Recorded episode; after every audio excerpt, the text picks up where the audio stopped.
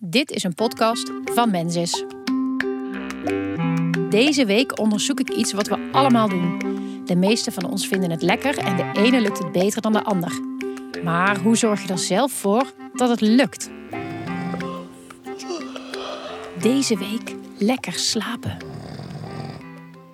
Mijn zoektocht naar een goede nachtrust begint bij mijn vroegere oppas. Zij was degene die altijd een slaapliedje voor me zong als mijn ouders dan weg waren. Terwijl ik in mijn warme bedje lag, stopte zij me in.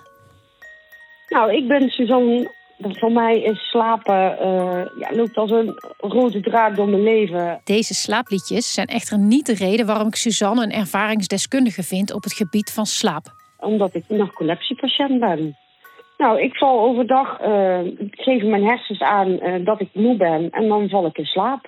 Die uh, herkennen dat niet. Toen ik een klein meisje was, kende ik Suzanne al. En daarom weet ik dat narcolepsie een zeldzame maar ernstige slaapstoornis is. Waarbij je altijd moe bent en zomaar in slaap kunt vallen. Ik bel niet alleen Suzanne, maar ik bel ook een expert. Haar naam is Nienke, ze is leefstijlcoach en ik vraag haar: wat is slaap eigenlijk? Nou, ik zou het omschrijven als een soort van inderdaad staat van niet bewustzijn. Maar wat slaap precies nou eigenlijk is, dat weet de wetenschap dus niet helemaal.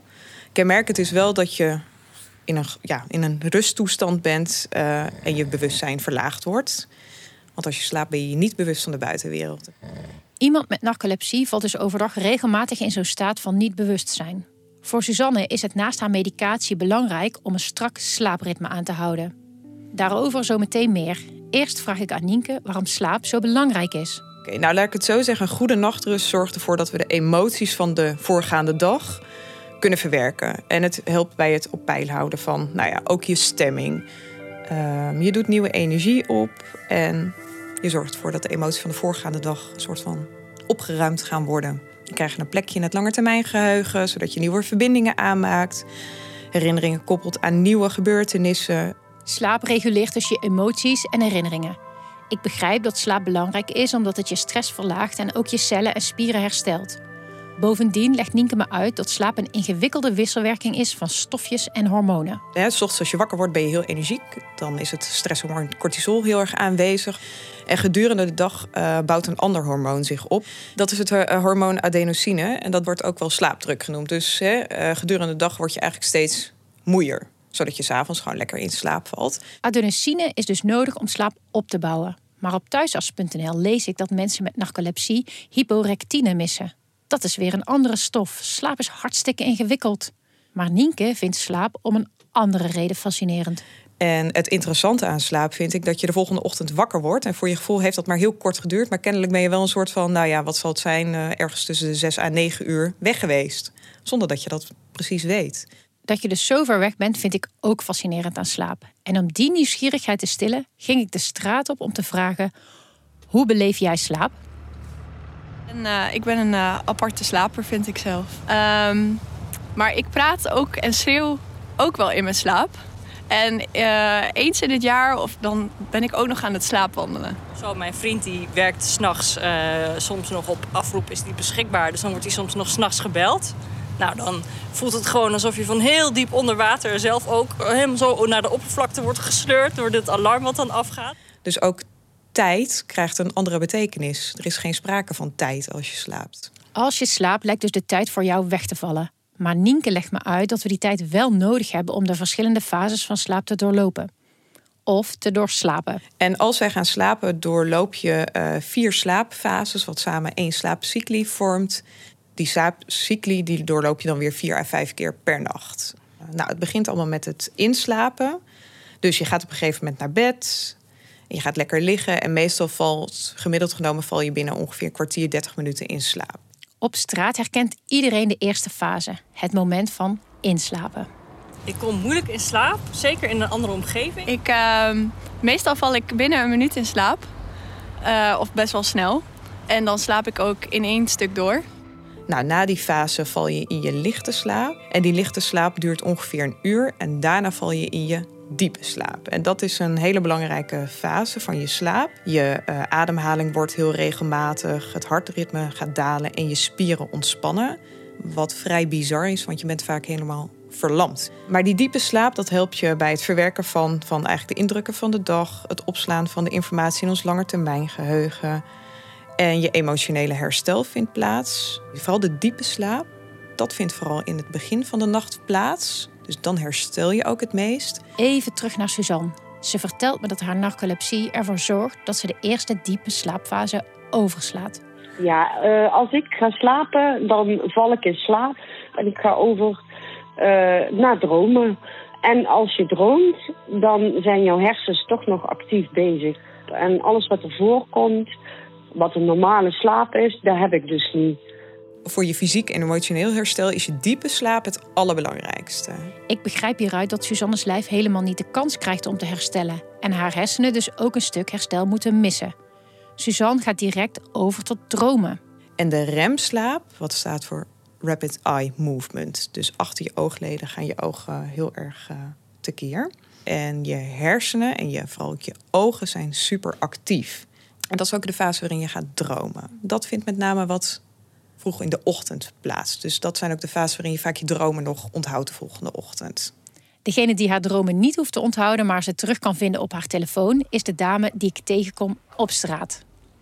Ik heb ook een app die, um, die, die detecteert eigenlijk geluid. Dus wanneer jij uh, begint te praten of geluidjes begint te maken, dan neemt hij het eigenlijk op. En dat kan je dan in de ochtend terugluisteren. En daar zitten ook wel uh, aparte fragmenten tussen, moet ik zeggen. Ze heeft me zelfs een fragment van haar droom gestuurd. Nee, nou ja, echt wel dat ik echt uh, schreeuwde van... nee, nee, nee, niet doen, niet doen. Nee, nee, nee, waar ben ik? Nee is echt wel een, een woord wat veel wordt gebruikt. Waar is hij? En die remslaap die duurt maar heel kort, maar 20 minuutjes. En dan is de slaapcyclus, dus de eerste slaapcyclus is voltooid. Nou, en dan begin je weer van vooraf aan. Maar dat is ook het moment waarop je vaak heel even wakker bent. Ik ben zelf ook wel eens wakker s'nachts. Ik maak me daar verder geen zorgen over. Maar wat is nou normaal en wanneer slaap je slecht? Dat wil ik van Nienke weten. Vooropgesteld, iedereen heeft wel eens periodes waarin je wat minder goed slaapt. En dat is niet erg, dat hebben we allemaal wel eens. Als je nou merkt dat die periodes lang aanhouden en je meerdere uh, malen per week, dus uh, bijvoorbeeld drie keer per week, nou echt slecht slaapt en dat duurt langer dan drie weken, dan is het wel raadzaam om eens met je huisarts contact op te nemen. Als ik slecht slaap, kan ik me moeilijker concentreren, word ik chaotisch. Wat gebeurt er met jou?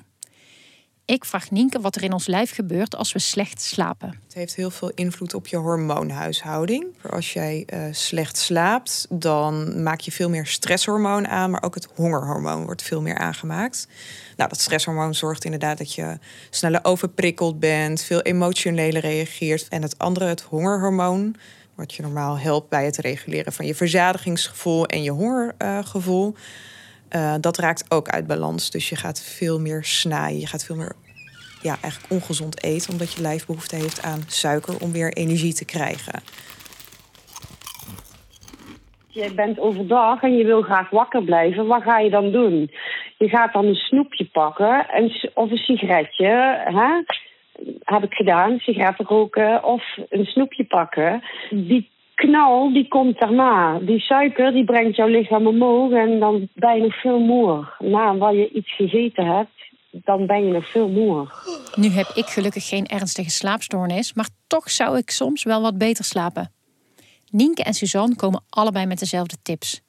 En we kennen ze allemaal. Ging cafeïnehoudende dranken drinken. Want cafeïne blijft echt wel vijf tot zeven uur lang uh, aanwezig in je systeem. Zo'n tv op de slaapkamer. Leg je telefoon nou op tijd weg. Kijk geen televisie. Leuk, maar werkt echt wel averechts. Pak gewoon eens een boek. En zorg voor een vaste bedtijd en vaste tijd waarop je opstaat. Ook in de vakanties is lastig. Schijnt het allerbeste te zijn. Ik sta gewoon op tijd op, of ik nou vrij ben of niet. Ik sta altijd vroeg op. Uitslapen is voor mij geen optie. Ik vind het heel moeilijk om naar deze adviezen te luisteren, want ze klinken ongezellig en ze kosten me allemaal moeite.